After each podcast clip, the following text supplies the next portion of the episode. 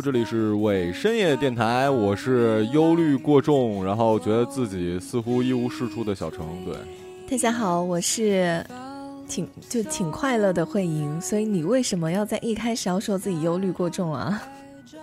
我就觉得很闹挺，我就是觉得闹挺，就哎，这是我看哪个剧里面有一个人经常说真闹挺，这是一个东北的什么剧，我也想到了，是谁啊？我忘记了，不重要。嗯、对，嗯啊，对，反正我就是闹挺，对，就是大家就珍惜现在时光吧，我就不跟各位抱怨了啊，因为跟。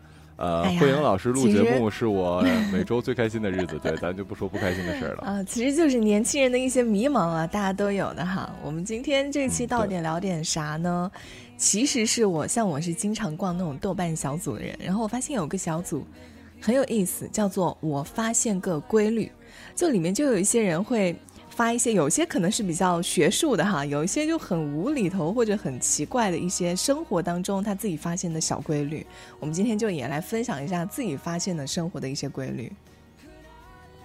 是的，然后那个我们俩想了，说一个人想个3-4个，我是想了大概有3个吧。对，你想了几个呀？我也差不多3个吧，我是根据你来定的。如果你说你想了5个，那我也说我想了5个。对，那你就不能替我分担一点吗？毕竟我们节目还是要就是对聊节目，现在已经不追求1个小时了，那你起码得追求30-40分钟啊，对吧？可以的，可以的。好，那你先来说还是我先来说呀？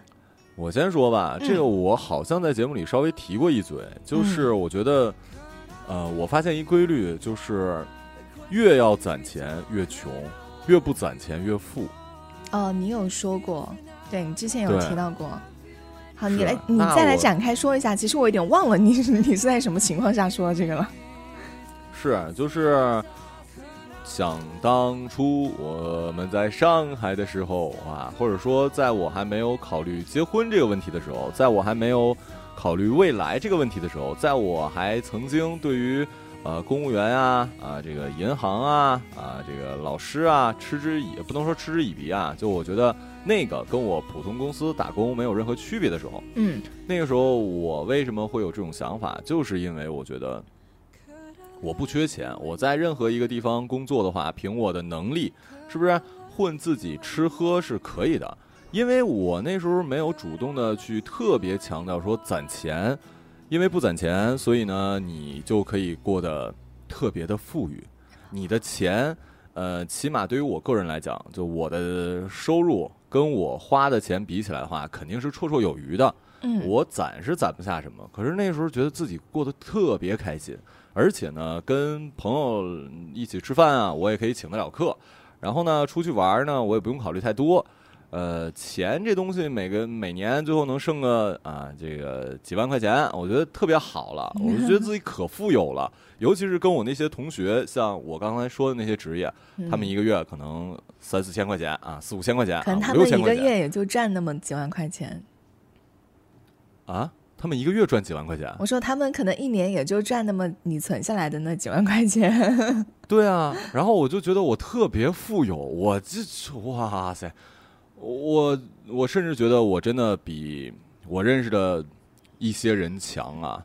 结果等到现在啊，时间一晃过去，我已经来到即将这离过年还有半年吧，对，我马上就要一个30周岁的人了。我猛然间发现一件事，就是我没钱啊。我是真没钱啊！就是我知道你说的越想攒钱越没钱，就是因为你攒钱你是有目的的，因为你攒钱这个钱是要最终要花出去的，所以最终你就会发现我攒这钱到最后都花了，其实你就越没钱了，是这个意思吧？对，而且你的那个目标感，像我以前可能我稍微攒钱，我那时候也不攒钱，我不攒钱的时候可能我想买一个，比如说我想买的顶多是一苹果手机，或者说我想换一个苹果电脑。就这个钱呢，不到1万块钱，或者说5-6千块钱、7-8千块钱，对，咬牙就能买下来。对啊，然后呢，现在你想要什么？你想要的是房子，更大的房子，对。然后呢，你想要的是什么？你想要一个对对对对，你想要的是什么呢？你想要的是这个收入，或者说稳定持续的收入。你想要的是可能将来有一天结婚的话，你要给孩子啊，对吧？你要如果准备要孩子，那么结婚还得需要花多少钱，未来又花多少钱。以前我是能看见这个数是多少的，比如说他是8000、10000、20000、30000、40000，我都能知道，它是一个有可以预估的。可是当你开始攒钱的时候，起码对于我现在来讲，就我特别想攒一个时候，我发现这个目标是没有尽头的，就是你就攒吧，就肯定是不够了，就是你攒多少钱其实肯定都是不够的。对，就是越多越好，你根本就不会知足的。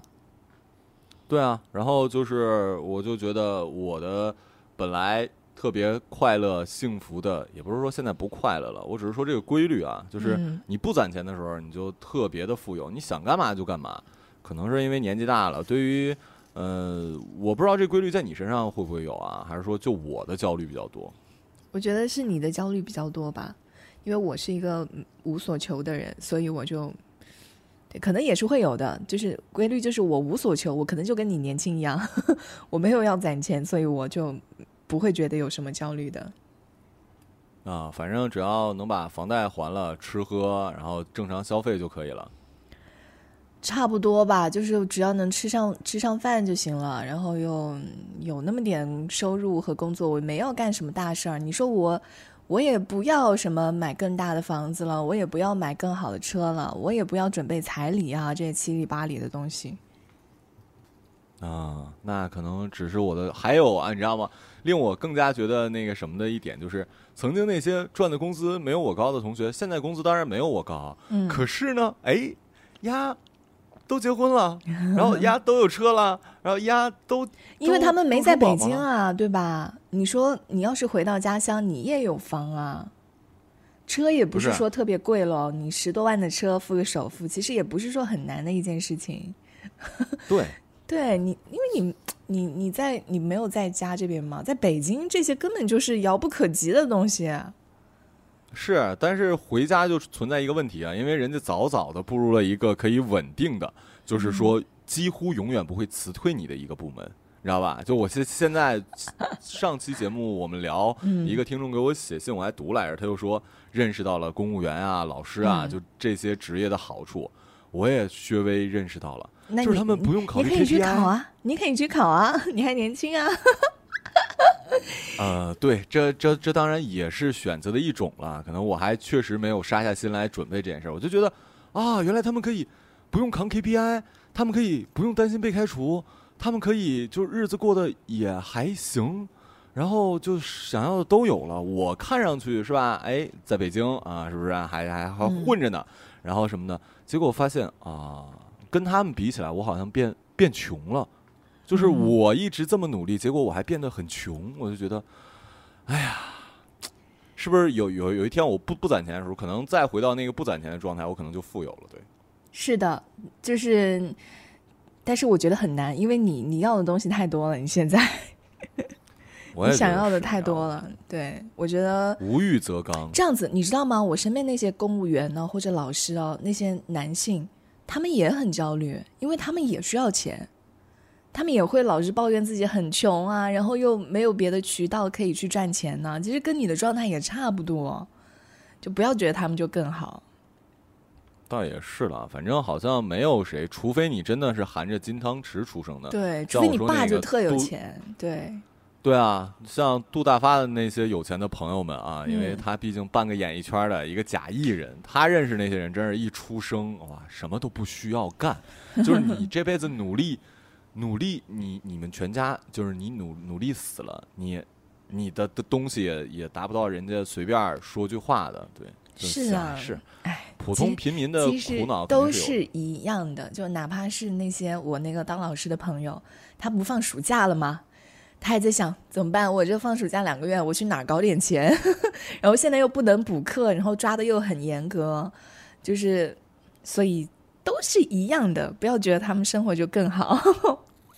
哦，也是哈，我甚至想，我说我回去开个店，反正我也会拉面，就继承我们的家族的那个产业，你知道吗？就把这个，像我爷爷是厨师，我爸是厨师，如果我这代再厨师开一饭馆，那就三代厨王食神，好吗？对对，我就回去继承家族产业了，对。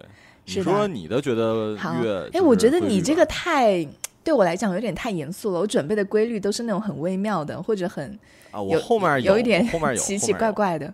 比如说，我一直发现个规律哈，我发现什么呢？我发现女生很容易便秘，然后男生他一天可以拉很多次，就是男生的肠胃非常好。我感觉他们是不是直肠子啊？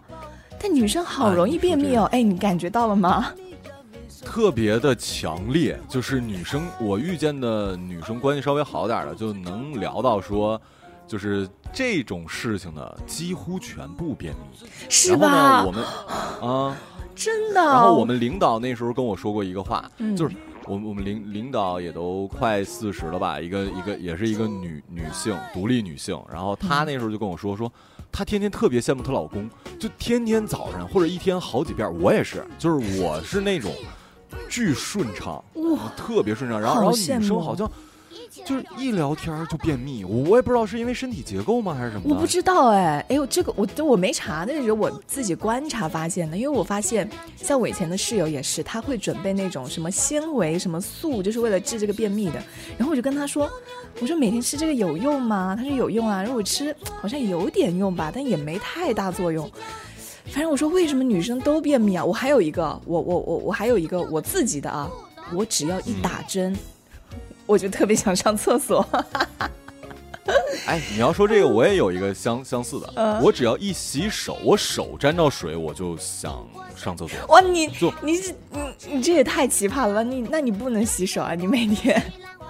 哎，你说的真有，就是我严重的时候啊，当然这不是病啊，我先跟大家说，我这不是有病啊，我觉得是有病，我觉得是有病，就是你知道吗？就我有一段时间还挺在乎说这个上厕所洗手，我不知道女生啊，就是男生，我所见到的，我人生中这么多，很少有人说每一次上完厕所之后都洗手啊。当然我们说，比如说大号，那基本上都会洗手。我是说。如果说是小的，不太会，尤其是你去公共厕所或者说自己家什么的。然后我有一段时间倍儿穷讲究嘛，我说哎不行，我必须得洗手。但真的就是我上完厕所之后一洗手，我还得再去一遍，然后当然再洗就没有了，毕竟它的存量没有了。但是我手只要碰到水，我就想上厕所。我的天哪，你这个体质太神奇了，我觉得不可能。别人不会有。还有一个规律，还有什么规律？跟女生，我觉得这个可能是你们的羞耻心吧。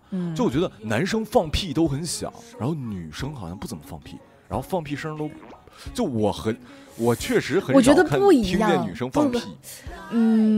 我觉得也不是就是可能是熟悉的程度，有可能是和个人体质的程度，我觉得跟男女没有关系。我也听过女的特响的，就是跟男女没有关系。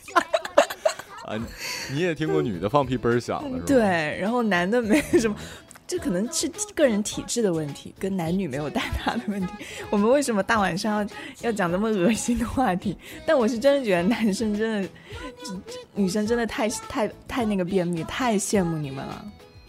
啊，对，还有就是我想到一个，后面就没那么严肃了啊，就是韩国人吃东西特别香。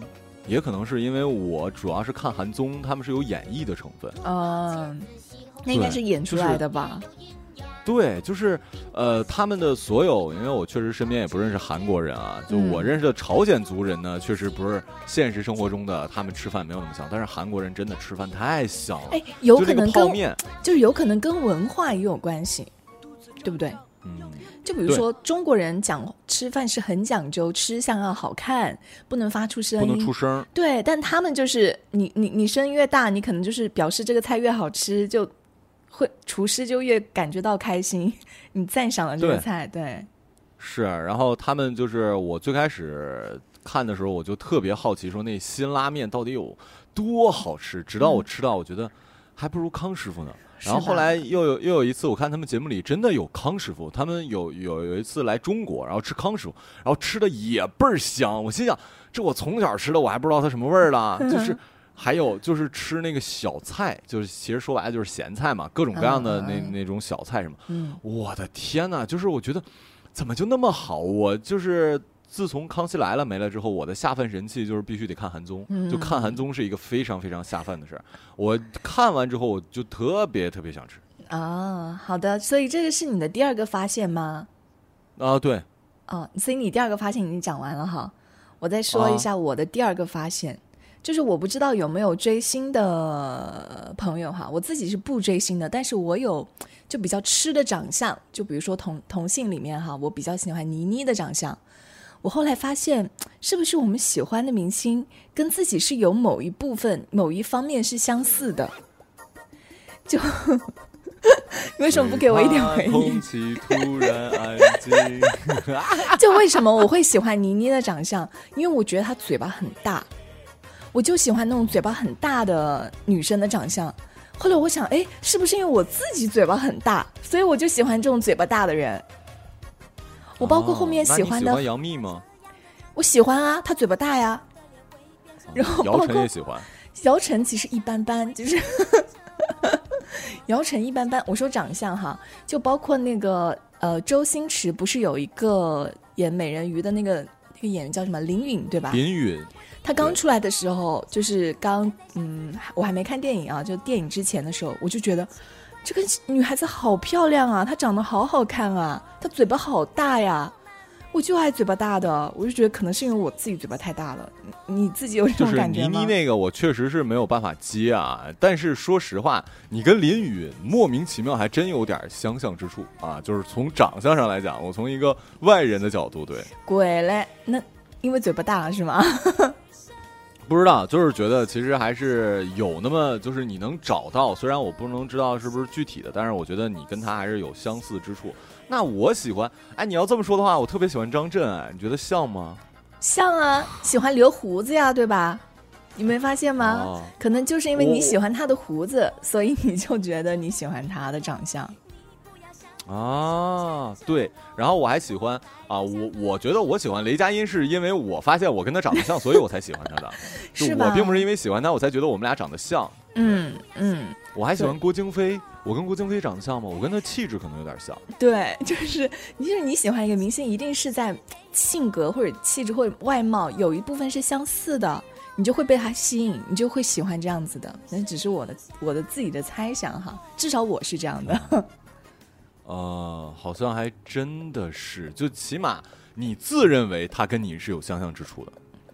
是的。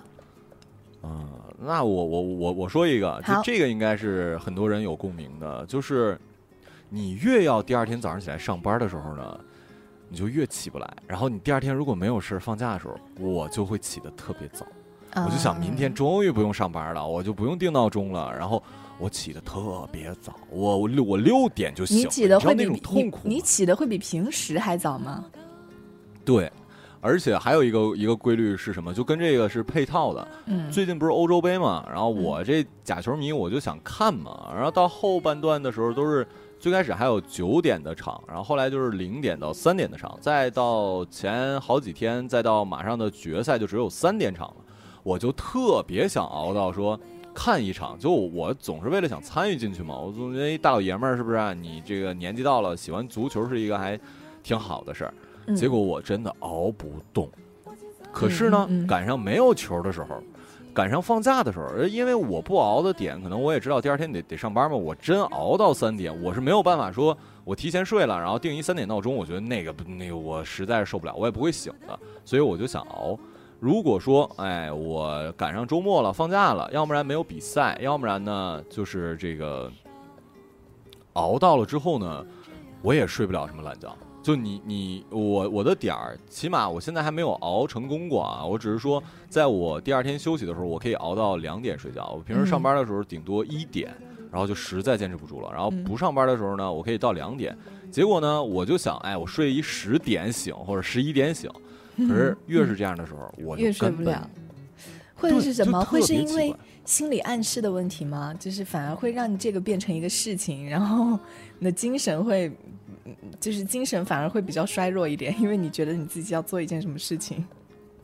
我不知道啊，就是我特别希望第二天早上起来，因为你也知道周末像我这种也没什么朋友的人是吧，就你也没有什么事儿干，除了加班工作录音之外你确实没别的事儿。我就特别羡慕这些能睡觉啊。另外一个延伸一下，我发现我身边的女生好像睡眠质量啊，不能说睡眠质量啊，女更能睡懒觉是吗？哦，巨能睡。我也巨能睡，我也巨能睡，我可以睡很久，我可以睡一整天都没有问题啊。对啊，就这个事儿，我就觉得男生很少，就比较少啊，相比较女生而言。是吗？我一直以为这个是跟年纪的大小有关，就是年纪越小越能睡，就到了老年人的作息，老年人的睡眠就比较少啊。当然这个也是有一方面原因。会不会因为你老了？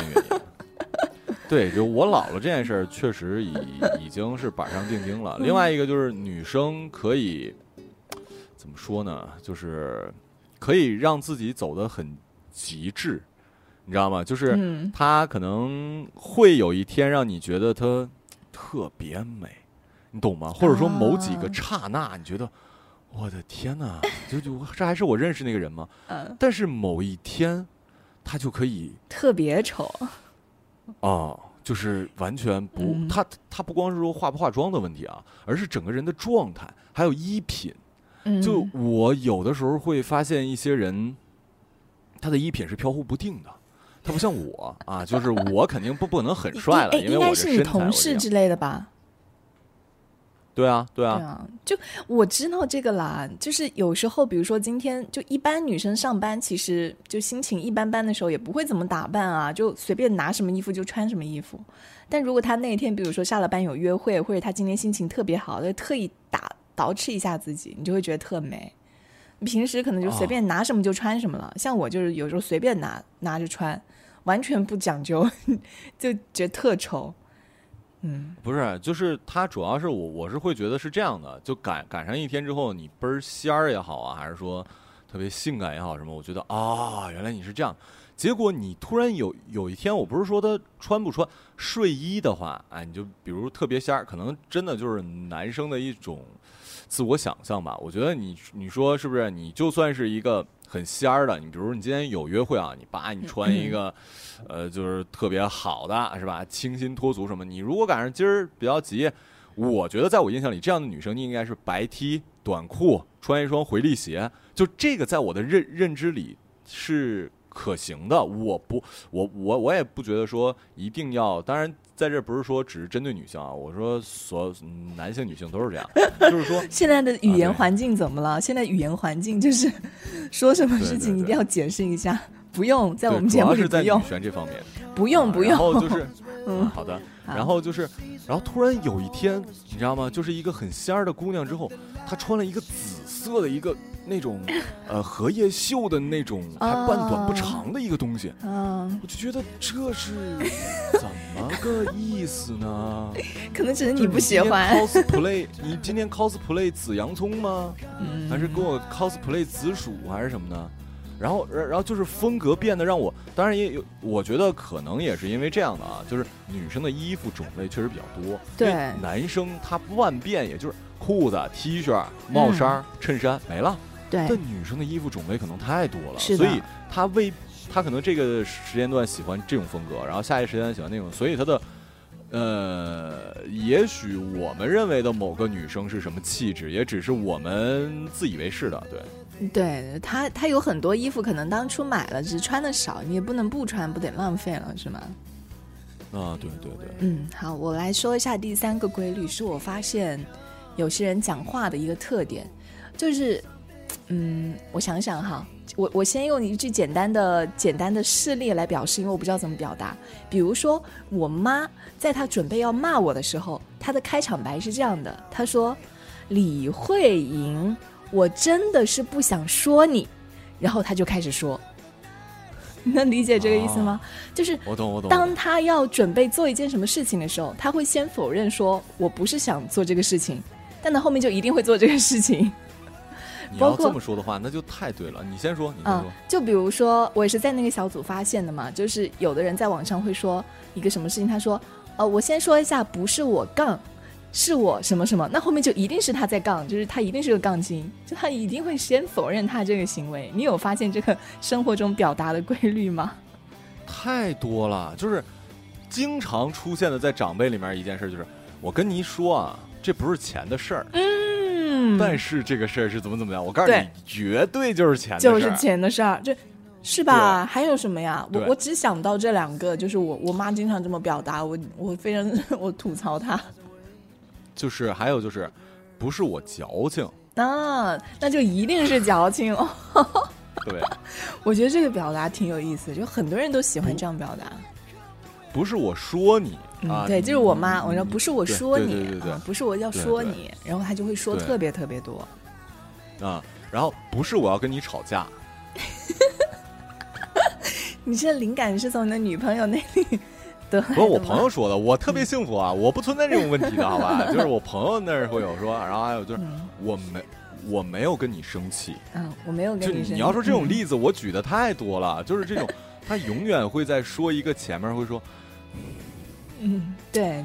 另外你说的那点就是习惯性的，之前网上不也有吗？就会提你的大名，当有人提你的大名的时候，一定是出事儿了，一定是非常什么不严重的事情了。另外就是在公司里，当领导找你单独谈话的时候，绝对啊，这个是100%的。不是好事一定就是坏事，而且坏事的几率比较大。我的经验是这样的。应该，是的吧？我觉得一半一半对我来说。一般领导，你看我们那时候就是一般情况下，领导肯定不会管我们，你愿意怎么着怎么着。当领导特别语重心长啊，对，还有，就是要骂你之前呢，一定会先夸你。然后说但是什么什么，我之前有看到一个节目还是什么，就是说这个说话的艺术啊，就是要大家把坏事说前头，好事往后说会更好一点。但是现在真的会吗？对，但是对是的，但是大部分的人会习惯把好事放前面，就是把坏处放后面，就其实是没那么好。对，你就记得的只有坏事，你就会觉得前面的好事是客气，但如果你是把那种优点放到后面的话，别人会觉得你这个优点说的更真诚一点，伤害性会更小一点。另外还有一个规律就是，我不知道你们那儿，我好像之前也聊过，就是只要学校恰逢户外活动、大型活动，一定会下雨。我觉得这个应该叫那个什么墨菲定律吧，就你越怕什么，越来什么。对，还有就是，那这个真的是墨菲定律了，就是，越到下班的时候，你就越容易接到一些活儿，就特别特别烦。就这种情况下，然后有的时候你还不能不回，就装作没看见，因为我是一个特别有同理心的人，我有的时候呢真的是逼不得已，给人家发消息啊，就需要人家做一个什么东西啊，然后他不回我就很生气嘛，然后所以别人发我的时候我还不能不回，然后就很烦，就是。你刚刚说到那个大名的问题，我突然很好奇，你在家里你家里人叫你什么？这个我刚才也突然想到来着，我爸妈喊我儿子，然后那个我爷爷奶奶或者我姐、我大爷家我姐我哥什么的，在转述这件事是我的事儿的时候，他们会说晨晨，就是晨晨回来了，晨晨干嘛呢？晨晨怎么样？我以前有点抗拒这个名字，因为我听着特别女性化，而且到现在当然也是很女性化的。然后，而且最开始是这样的，我觉得也跟年纪有关啊。我哥以前是不会这么喊我的，就是我小弟怎么样。就是年纪大了之后，我觉得他们已经都习惯了，像我姐什么的都会直接说。以前他们称呼我是我小弟，他们会以关系，就我们之间的关系来称呼我，然后后来就变成说我小名什么的了。所以你小名是什么？晨晨啊？对。你小名叫什么？莹莹？我没有小名。莹莹，我我没有想明，我们家可能一般就是叫慧莹，就是叫慧莹，但是给我发微信或者他们给我发微信的称呼都喜欢用美女。我跟你讲过啊，就是没有啊，没讲过吗？就是我，你跟你妈是不是你称呼你妈也是美女啊？没有，就他们称呼我，他们就喜欢说美女你在干嘛呢？就美女什么什么，我也不知道为什么他们会喜欢这么称呼我，但是跟别人转述那就是慧莹，就是慧莹，对，但是叫我就是叫美女，美女好久不见啊，就是这样子。然后所以只要叫大名就是完了，叫李慧莹那一定是完了。哎，你说这个我想起来，就是长辈有的时候，我觉得啊，他们的出发点绝对是为了跟我们的关系更加拉近一点。嗯，所以我小姨跟我妈我不知道是被我小姨影响还是我小姨被我妈影响，他们有的时候会说特别肉麻的称呼，尤其最近几年。叫你吗？我们家，对，不光叫我小姨这么叫我，我小姨也这么叫她姑娘，然后我妈也会这么叫我小姨家我小妹儿，叫啥呀？我们家大宝贝呀！哎呦我的天哪！哎呦喂，可以呀，你亲密呀！就你知道吗？我会很尴尬，我一个大佬，就是我跟我小妹儿都很尴尬，是吗？就是会说就是。而且他们表现出来，我当然相信他们没有必要跟我们装假什么的。我真心理解，就是他们为了可能啊的在这个看了一些什么鸡汤文，说要对孩子呀这个爱呀 love 啊，然后说叫宝贝呀什么的。我已经一个30的人，我妈还能好点。我小姨有的时候给我小姨打电话，呀大宝贝干嘛？哦，你知道吗？就是我女朋友都不会这么称呼我的，她都会觉得恶心人呐。但是我的小姨会，然后我妈他们俩就相互影响，然后就会很那个什么，对，就会让我觉得怎么变成了这个样子。另外还有一件事，就是说人呐，年纪越来越大之后，我不知道你是不是这样，就是父母会特别的依恋你，或者说特别想知道你在干嘛。就是跟你的消息会比以前频繁的多，而且你明显的能感觉到他们是想要跟你交流、跟你说话干嘛的。还是说你其实一直都是这样？我觉得我一直都是这样，没有说年纪越大越频繁，就一直都挺频繁的，一直都很想知道你在干嘛。然后我爸妈已经算是我在节目里大家已经知道，我爸妈就特别开明，就本来我作为一个男生已经是跟家里联系比较多的了，但是最近一些年之后越发的觉得这件事儿，就我爸会找理由没事儿找事儿的跟我说话，我妈反而还会好一点，就我爸会那种。你爸妈还在经营那个店子吗？什么店呢？就是你们开饭店啊？对啊，当然了，那是营生啊，还是一样的忙碌是吗？最近因为疫情确实受到一些影响，已经没有办法。当然还是吉林省延边自治州安图县二道白河镇厂区那条小市场那条街最好，就是那个营业额最高的店。就如果赶上一天，我们家能卖之前的时候可能还多一点，700-800、800-900什么的，然后但是到现在不好的时候，我们家卖400-500的时候，别人家可能也就100块钱左右，就是我们家还是那条街上比较算是好的，而且对，好在就是我们那儿影响不是那么大，就我还算是那条街的饮食巨子啊。我还因为我在猜想啊，会不会是因为可能。父母可能工作量变少了之后，他需要一些别的寄托。就年轻的时候每天忙工作，哪有心思管你干嘛呀？就退休了呀，或者干嘛？可能是少了之后，就有更多的一些寄托放在儿女身上了，就很想知道你在干嘛，很想跟你取得联系。哦，好像是这样的。还有一个，我又突然想到，就是起码我们家那边。长辈，尤其我奶奶他们那一辈儿，很不喜欢猫这个东西。哦，对，很多长辈其实不太爱猫，他们觉得猫是很邪气的东西。他们会说猫是奸臣。对，不喜欢猫，喜欢狗多一点。他们啊，不喜欢猫。然后那个我不知道，他们可能就觉得啊，他们的理由是说，为什么说猫是奸臣？说猫喂不熟，对、在他们的印象里的话，狗会你喂它食，它就跟你亲近，但是猫的话就不会。但我觉得以我们现在连。这才对吧？谁给你好处你就跟谁走，这才没有点什么独立思维能力啊。所以年轻人的想法就不一样嘛，而且就那种，如果你就是碰到黑猫，在路上碰到黑猫，就你不能碰它或者干嘛的，就你不要去逗它，就是他们觉得黑猫很邪，你知道吗？他们会很讲这种迷信的东西。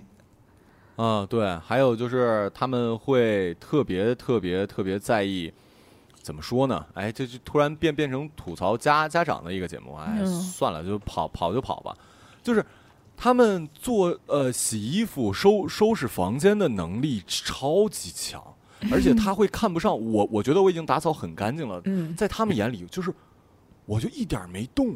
就是这个房间本来像我那时候去收房的时候，我觉得我在家忙了一天，我说哇，从那个我因为是开荒什么的嘛，就等于是之后我觉得我收拾很干净。然后我妈去了之后跟我说：“你不是收拾了吗？你哪收拾了呀？”嗯，他觉得哪没收拾啊？地他觉得特别脏，因为我没有拖啊。其实我也大概拖了，他就要就是蹲那个地。然后呢，像有的时候跟他视频，我就觉得我把被，盖在床上，然后我东西也摆在那儿，他们觉得不行，就你面上的东西不可以那么多，然后还有一个，我就觉得他们特别神奇的一个事儿，真的是我觉得绝了，就是像你白衣服，我有一些白衣服，你穿久了的话，它那个颜色就会发黄，你就洗不出来了嘛，对，或者说你有的时候滴得上什么东西的话。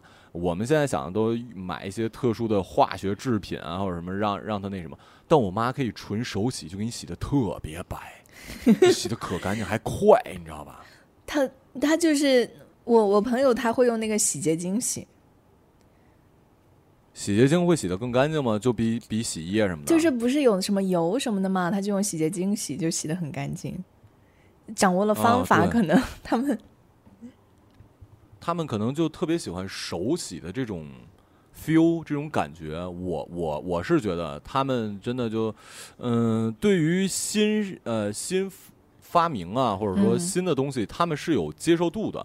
还有的时候他们会特别愿意跟你贴近你的生活，而故意去表现的自己，不守旧，就是你知道吗？这个是真的，这个是真的。我觉得这个就是我这个东西在我自己身上也得到了一些验证和应验。我也会为了说我表示我是一个很开明的姐姐，去跟我的妹妹就是跟她的观点保持一致，或者说啊你好厉害，我羡慕你，哎呀要向你学习这一点。我也经常会说这样虚伪的话，也是我觉得要跟她拉近距离的一种方式。哦，看来可能岁数大了就特别怕被年轻人嫌弃的一种表现。对，会觉得说自己不能够落伍了，要跟他们保持在一条战线之上。好吧，那你还有什么发现的吗？我其实有蛮多发现了，但我觉得差不多了，就是留给大家去说吧。我觉得你是不想录了，你知道吗？我是不想录了，你知道我边录边在吃西瓜，我已经把半个西瓜都吃完了。啊。这个也是一个规律，就是你用勺蒯比你切成片吃的多。是的。而且更好吃。是的。并且一定要用那个不锈钢的那勺，就有的时候给我气的，就是买了西瓜之后，赶上我有一次是赶上那个我们家只有那种瓷勺吧，还是什么勺，那种就属于汤勺，就只能用来舀汤的。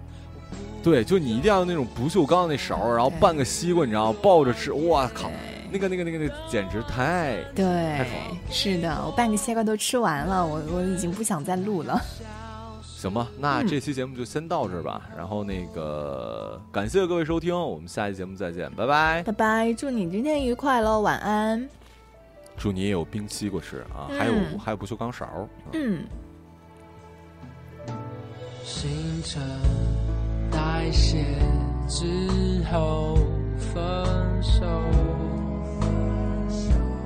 我们是最健康的朋友，有心事请告诉我，我也想要手，喝完茶一起洗手，每天的 before dinner 要吃什么，谁能够告诉我？喜欢眉清目秀。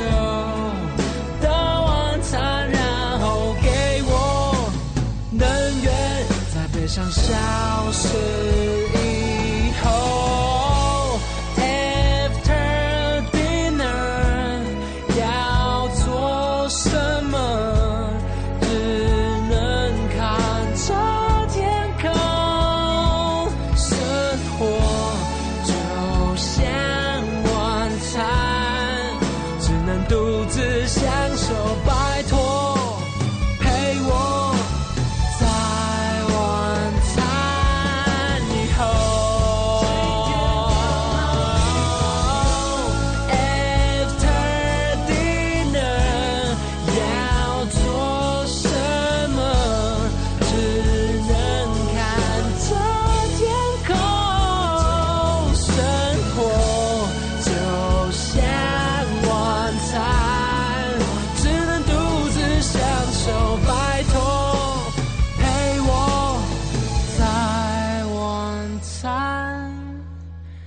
以后。